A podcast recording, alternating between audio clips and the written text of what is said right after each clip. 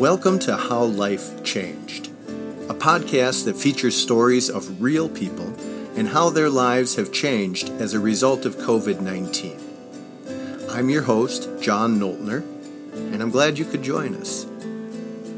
Change is a constant in life, but as a global community, we're now in the midst of unprecedented change as a result of the pandemic, and it's altering our work, home, and community lives in unexpected and profound ways.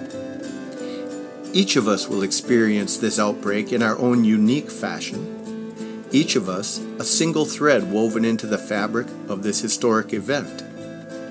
Over the next 30 minutes or so, we'll explore just one of those threads, one person's story, and through that lens, hope to gain some human insight into the bigger picture of what's happening in our world today. This episode of How Life Changed is being recorded on Thursday, May 21st, 2020. Today I'm talking with Nate Houghton, an entrepreneur in Boston, Massachusetts. Hey, Nate, thanks for taking the time. My pleasure. Thanks, John.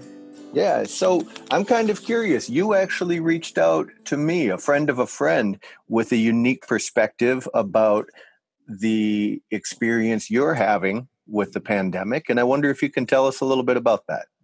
Sure. So, so I was having a, a bit of a Zoom catch up um, a few weeks back with with a friend, and uh, was talking to her a little bit about what my experience has been like, and she knows me quite well and has for a while. So, um, she uh, subsequently, after after my conversation with her, suggested that I reach out to you, um, given the, the the work that you're doing, and listen to some of the episodes and did some research, and thought it would be great to chat. Um, so the context is is uh, as you mentioned, I, I, work as an entrepreneur, a couple different ventures of different types um, here in Boston.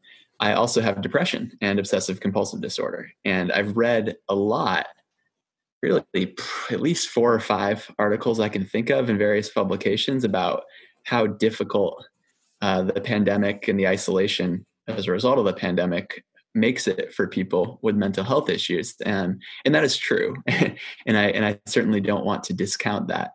Um, but i think that there's another part of the story that's worth telling at least at least for some people that that is maybe a little more hopeful. And i i, I think this could be a good forum for the purposes of having a, a unique take. And um, i guess so a few caveats. First one is i am able to do all of my work from home. Um, so I, I have not lost income and that's important um, I also don't have kids, which is a big deal because I, I know a lot of people are unwittingly now school teachers and never signed up to do that. And, uh, and that, that affects people's lives. So all of that is a way of saying that I'm incredibly fortunate in terms of the circumstances that I have around the pandemic. That said, I think that what's occurred to me as I've read about some of these challenges that people have faced is that there are for for people like me, my particular mental health issues, specifically, there are some advantages to this. And, and actually, I think that we are uh, people with depression, people with OCD, people whose brains are wired a little bit differently, um, might have some advantages in times like this. And, and I think that if there's anyone else listening or who hears this, uh, who who also suffers from these conditions, it, it's it's a hopeful message to hear. Like actually, we we do have something of a superpower for for when everything falls apart. I think we're actually pretty well equipped. So um, so that's the story that I want to tell. Again, with you know, with the appropriate caveats that I do consider myself to be extremely lucky in the midst of all this. Um, but but I think there's a lot to reflect on that that I'm grateful for, and some of that actually comes from the very mental illness that that uh, that I'm often you know often think that I suffer from. In this case, it's actually been an advantage. Well, that's interesting. So, tell me a little bit about how that has manifested itself as as sort of the new layers of understanding of this experience have unfolded? Yeah, I think there's a lot of talk, you know, in certain forums now about about the economic recovery that we're hopefully going to experience here. And I'm sure you've done some reading on the different shapes of the recovery that there might be, right? There's there's the U shape, there's the Nike swoosh, there's a W, there's the the L, which would mean it never recovers, and hopefully that's not going to be the case. Hope we're not in an L. That's right, and the, and then there's sort of the holy grail of of recovery shapes, which is the V shape, right? So a really deep cut to the economy and a really quick bounce back, and and hopefully acceleration out of that. Um, I think about that as a as a framework to understand my own emotional recovery to to bad things like this and i think that precisely because i suffer from depression and, and i you know I, I think that other people um, other people who have depression have this advantage as well we're predisposed to have a v-shaped recovery i think it you know and i found that at the beginning of social isolation and the pandemic and everything falling apart not knowing what was happening I certainly felt the same trauma that, that all of us did and the same, I'd say, degree of grief of losing, you know, the normal, quote unquote, normal life that we had become used to. But I found that I was recovering and am recovering much quicker than, than most people. I think that a lot of people are still feeling a little down about things for sure. And, and that's understandable. It's, it's, it's, you know, very unique circumstance. It's a tremendous challenge but I, I found that I bounced back to my normal sort of homeostasis much more easily. And what I attribute that to is that the depressed brain, by you know, by definition, is is kind of down a lot of times. I, I wake up most mornings and I feel very bad, and that's what it's always been since since before I knew what it was. Um, that hasn't gone away. You know, I'm still depressed, right? So it's not like I'm in in la la land here while everyone else is suffering. But I think that being used to having to tread water a little bit harder um, it's it's the old it's the old Churchillian uh, leadership element where it's like if everything's falling apart, you you you do have an ability if you're used to that to to kind of be in the eye of the storm a little bit. Um, and and again, I, I I want to reiterate that I'm well aware that many elements of my life make this easier on me economically, et cetera, than it might be on other people. But I, I do think that everyone who has this degree of mental illness has you know there's it's a double-edged sword in the sense that it does give you the power to recover from these types of traumatic events very quickly and, and i think that's important to note. Um, i think it's it's actually a very positive element of what is overall a pretty negative condition. So so i feel good and i and i at least as good as i normally do and i have for you know the last we're, we're, we're may 21st like you mentioned so probably about you know call it eight weeks two months or so into this maybe a little more Right. Um, I'd say two weeks or so into it, I was pretty much moving forward. Um, and there have been a lot of endeavors for me that have really accelerated while other people are still kind of getting their bearings. And, and um, I've, I've actually found it easier for me to move quicker with comparison to, to other people. Um, and, and again, I attribute that to something that usually is, is a bit of a burden um, for me and, and something that's, that's challenging to deal with. So that, that I think is overall the, the takeaway that I've had at least. Well, I think it's interesting, and I think it also speaks to the fact that even people in very similar circumstances or with similar backgrounds can have completely different experiences in yeah. in in their reaction to this pandemic. You mentioned something in your conversation about all of these articles that you read mm-hmm. uh, that indicated you might, uh, because of your depression, uh, be suffering more than others. When you found that resilience, when you found that actually you were equipped, um, was there some sort of validation that you felt in that? The emotional reaction to it was complex. Um, I think that there was a period, maybe for a week or two, when I was actually, I found myself um, emotionally being very angry with the rest of the world because people would describe an emotional state that they were experiencing as a result of the pandemic that I would liken to my day to day. And and my and this is I'm not proud of this obviously, but my my reaction in my brain was like, why are you, what what do you mean? Of course, of course you feel like that. That's that's life. That's how this is. You you you do feel that every morning. Of course you do. That's that's what this is. And and so I, I needed to get to a place, and it took me a few days, like I mentioned, where I could empathize with, you know, with with more more conventional brained people um, where you know and realize that oh, okay this is actually new for her this is new for him. Um, and and once i started to frame it that way it was easier for me to think about okay how, how can i be helpful to folks who are who are having a really tough time particularly you know people who aren't used to having a tough time. I'm pretty experienced with having a tough time emotionally.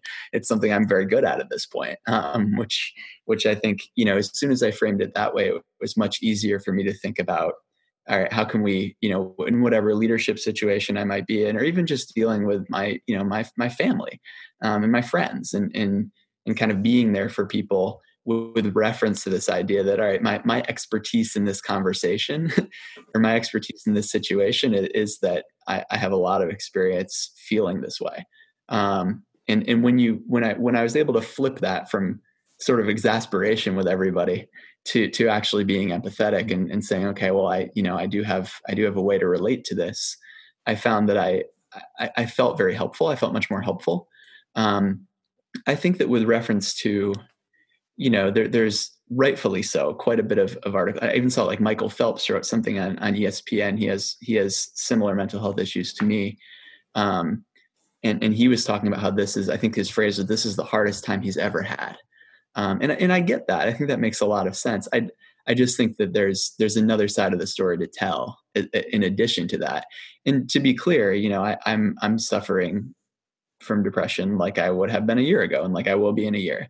Um, I think that, you know, there's some argument that some treatment plans are probably interrupted to some extent. I'd say mine have been able to continue more or less unabated um, over the phone or over Zoom. Um, and, and I think that that's, you know, that's important for anybody who's dealing with something like this to maintain um, you know doing the things that you do every day exercise and meditation and, and and reading and whatever it is that that helps you get in the right mental state but again this is where it becomes more generalizable advice that i would give to anybody dealing with you know a pandemic um, and, and dealing with having to stay home um, and so so i think it was the, the key moment was a couple weeks in when i realized that this put me in a position to be helpful and that changed my perspective on on, on really the the whole situation. Mm-hmm. I'm I'm curious uh, when you talk about that V-shaped recovery. Uh, when you're finding yourself at the lower end of that V, what are some of the tools that you employ to to turn it around and go back in the other direction?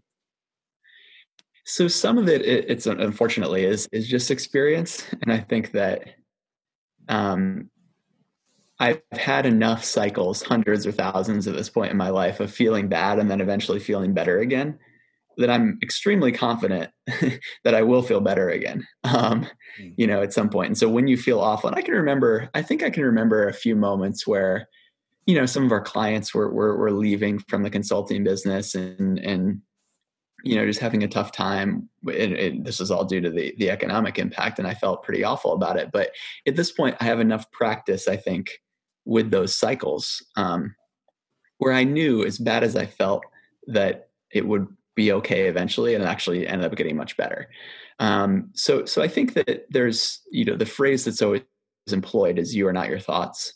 Um, and, and that's something that is incredibly abstract uh, to most people. To me, that's a very real understanding at this point. It's something that I, I get viscerally. Um, and I think people who have certain types of mental illness, myself included, we have a lot of thoughts that we've learned to not identify with over time because you have to it's your treatment plan. I mean you, you you know if you're if you're depressed and you're identifying with your thoughts you're, you're going to be in a pretty bad place. So you, you develop mechanisms to to separate yourself from those thoughts. That's a very powerful technique um, in a situation like this where you're probably having a lot of thoughts that you don't want to be having. I'm sure everybody is. I am too. I'm just really well practiced at saying that is a thought that is not me um, mm-hmm. that is you know that is that is a feeling that is not me. Um, and i think that you know some of it's just reps. Like it's you know if you if if you work out a lot you're going to be in better shape. Um, i have to work out emotionally a lot because otherwise i'd be in a really bad place. And so i'm in pretty good shape emotionally. Um, right. and a then friend, other- a friend of mine has a has a saying that we do best what we do most. And so right. if, if you can practice those techniques if you can keep them front of mind uh, they those muscles get stronger that's right. And and the you know the monsters become a little less scary if if you're familiar with them. You know, if if you know if you know them well, uh, it's like all right, you're not you're not so bad. I know like it, it, I know that this is bad right now, and I think that there's almost a degree of cognitive dissonance that you get very good at or that I've I think I've gotten very good at where on one hand you can hold the concept and the knowledge that yes this is this is a challenging situation and like we have a lot of stuff to deal with unemployment is whatever it is now in the teens and, and people are suffering. And, and not just in the US but all around the world there are people who who can't eat and that's awful. And that is substantially or substantively I should say bad. At the same time it's going to be okay. It, it, eventually one way or another it's going to be fine. And and being able to to believe those two things at once is not something that I think the human brain is all that well equipped to do unless your brain is a little bit broken like mine is. And hmm. so because my, mine's broken in a particular way where i can actually see that those two things are true it's hard sometimes for me to explain it to people. Um, but i think the best way I, the best way i could explain it is that the current emotional situation that many people around the world find themselves in is my normal emotional situation. And when you start to wrap your head around that you can understand how i could believe those two things at once. Um, it, it, it kind of you know you sort of have to. um, yeah. Yeah. There's a there's a perceived tension between the two, but it can be both and. It doesn't have mm-hmm. to be one or the other. It is, and and I think that in order for it to be both and, there needs to be a recognition and understanding that there are there are sort of forces at work beyond your control and you know for some people that's very religious i think for other people it's it's you know it's not but but a, a a, a, an, an empathy for that idea that you don't control everything in your own life. If if you're if you're depressed or if you have mental health issues that's a very familiar feeling. You know i don't know how i'm going to wake up feeling every morning. It, it, could be bad it could be good. Um, and i think that for a lot of people who are mentally healthy or mentally healthier it's a bit of a spectrum but mentally healthier they've they've been able to kind of delude themselves into thinking that they're going to wake up every morning and they have full control over how they feel. Hmm. And the pandemic if nothing else is something that is totally out of our control that controls how we feel. That that's that's something I have a ton of experience with. In fact, I've never felt like I have control over what I feel. So in order to, to, in order to deal with that, I've had to learn to separate myself from those feelings, and and that's something that I think a lot of people are now coming to grips with and starting to learn. Um, but I, I can I can coach that I think a little more effectively because of of what I've been dealing with since I was very small. Hmm. I'm curious, Nate, if if if this growing awareness of of your resilience in this situation. If you've talked to other people who may also suffer from depression, who may also suffer from OCD, who who perhaps uh, echo some of that same sentiment that they they are better prepared than they imagined they would be. It's a good question. I can't think of. Uh, first of all, I think that there's probably many more people who suffer from depression and OCD than who identify as as as such.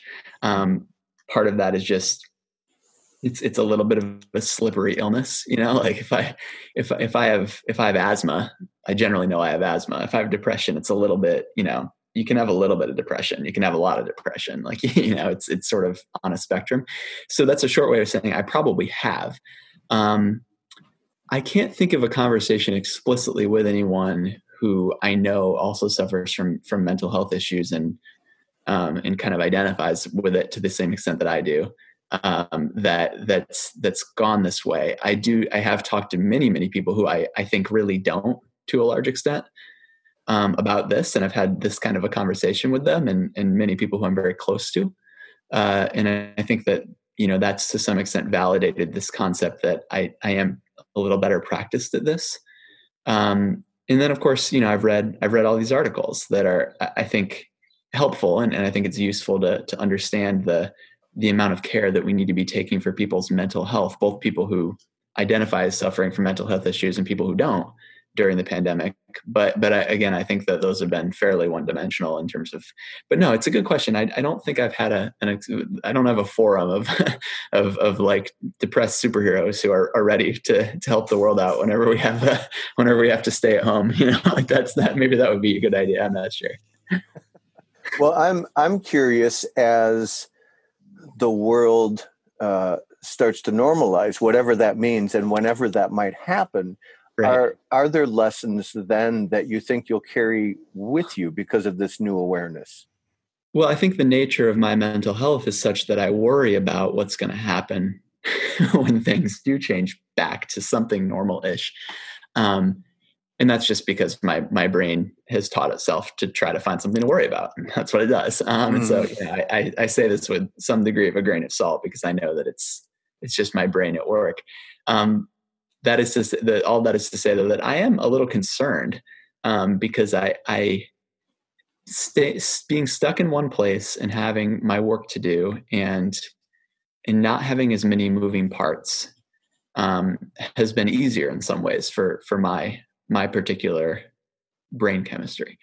Um, I am hopeful that I can pull out elements of that that I want to retain. Um, and I think, you know, there are certain things like I probably don't need to go to as many events as I thought I did is, is one that just doesn't, and that's just me. I, I, that just doesn't work for me. And so I realized that I probably was doing more of that than than what makes me happy, and the ROI for my career probably wasn't really there. So I'll probably go to less events. I'll, I'll probably stay home more. Um, and I know that sounds insane to a lot of people, but it, it actually works very well for me. Um, I, I do think though that if nothing else, there will be a lasting lesson from this that's hopefully going to help me to empathize with people who don't have depression, which is hopefully most people. Um, as well as people who don't know they have depression um, in order to you know whenever there are challenging circumstances w- whatever my relationship to those people and to those circumstances are uh, i can i can be a little bit more helpful as we navigate our way through it. So certainly that's been you know i don't I, I don't think i'll be angry the next time somebody's like i'm having a really hard time. You know i think that my my reaction next time won't initially be, well, of course you're having a really hard time. Life is hard. um, so I think I think I think I'll be a little bit more equipped to to meet people where they are. Um, and I think that's you know it's obviously a, a, helpful skill for a lot of reasons, but most importantly, it's it's just a nice thing to do, and and and hopefully that's good to to to be able to help people through it. Let me let me shift gears a little bit and ask you this: what what is the current state of things in Boston as different states are starting to open up, as some restrictions are starting to ease? What do you see happening around you there? Right. So, so I, I know that I think there's four levels. I think we're at level one. um, mm-hmm. You know, mm-hmm. I think everyone has some some version of this. So, so that is to say that there has been some opening up this week. Really, I think I think Monday or Tuesday. Um, in the state of Massachusetts, some degree of opening up has started. Um, I do I do go running. Um, I, uh, people, for the most part, are wearing masks. I, I think that that's mandated. Um, I, I, I I have one that I that I wear um, when I run near enough to people. It sort of hangs around my neck. Um, so you know, I think that the weather is starting to turn nice, which is a, a very rare thing in Boston. And, and it seems like the, the more that that's happened, the, the more people there are out. Um, but, and, and I guess occasionally I'll run by an apartment and it seems like there's, you know, maybe five or six people in there, but for the most part, it's pretty quiet. Uh, I, there's a, a pizza shop across the street that's kind of my local spot. And so i've tried to i've tried to try to stay in touch with them to get a sense of well how how is this going for you? They've you know they've certainly taken a hit but they seem to be surviving um, and i think that they're going to be okay. I don't know that that's true for the vast majority of particularly restaurants and businesses. Um, but my my main exposure is when i go running how many people are out on the street and it is far less than you know than it would be otherwise. Um, but it seems to be more and more the nicer the weather gets, which is not surprising. And what about your shopping? Are you are you doing things online or are you going out for supplies? Yeah, I'd, I'd been a, a, a grocery delivery guy for for quite some time. Um, I just find it to save me time, and I don't really enjoy going shopping. I'm not not a big cook, mm-hmm. um, so I, I will say I have gone to the the corner store and bought more things than I ever had before. I've probably been there 10 times since the the lockdown started and I, I bet I've been there once or twice before that. So, you know, I'm I'll run out of something. I don't need to go get milk. And like that's, you know, that that's that's happening much more than it would have. It's, it's I'm eating all my meals here, right? So like that's that's a little different. Right. Right. Well, Nate, what what else would you like us to understand about about the way you're seeing the pandemic? I, you know, I think I think the main if there's one takeaway, it's it's that there are there are multiple narratives to the mental health aspect of of the pandemic. Um, I, I, very much respect the narrative that's that's gotten a lot of press around this being very difficult for people to access treatment and to continue to to take the care that they need to deal with mental health issues. That is true, but in in the spirit of holding two things, you know, both and true at the same time, it is also true that people with mental health issues um, I can at least speak for for my own depression, I think are are in good shape to to help lead the way in difficult times like this. And and I think that's an important message um, for for both people who who do suffer from those issues as well as those who you know who know people who do. Um, there's there's a bit of a superpower in there, and I think that that's a that's a bit of a that's a much more hopeful message for for mental health. But you know, if nothing else, it's it is very bad right now. Um, if uh, it'll all be okay in the end. And if it's not okay, it's not the end. So I think that's that's a, a, good message for us to all remember. Yeah. Well, hey, I want to uh, I want to thank you for taking the time to talk today. I'm glad um, I'm glad that you discovered your superpower. Uh, glad that you're you're you're finding a path through, and I, I appreciate you sharing some of your thoughts with us. Thanks, Nate. My my pleasure. Thank you for doing this. I think it's a great initiative. I appreciate it. All right. All right. Take care. Thanks. Bye. Bye. Thanks for joining us for How Life Changed. I'm your host, John Noltner, and I look forward to seeing you next time. How Life Changed is a series produced by A Piece of My Mind, a multimedia arts project that uses storytelling to rediscover what connects us. You can find A Piece of My Mind on Instagram at APOMM Stories, on Twitter at A Piece of My Mind 1, that's the numeral 1, Facebook, and YouTube at A Piece of My Mind. Peace is always spelled out P E A C E. And you can find all of those links on our website, apomm.net. That's the acronym for A Piece of My Mind.net. Listen to this podcast wherever you get your podcasts and tell a friend to listen too.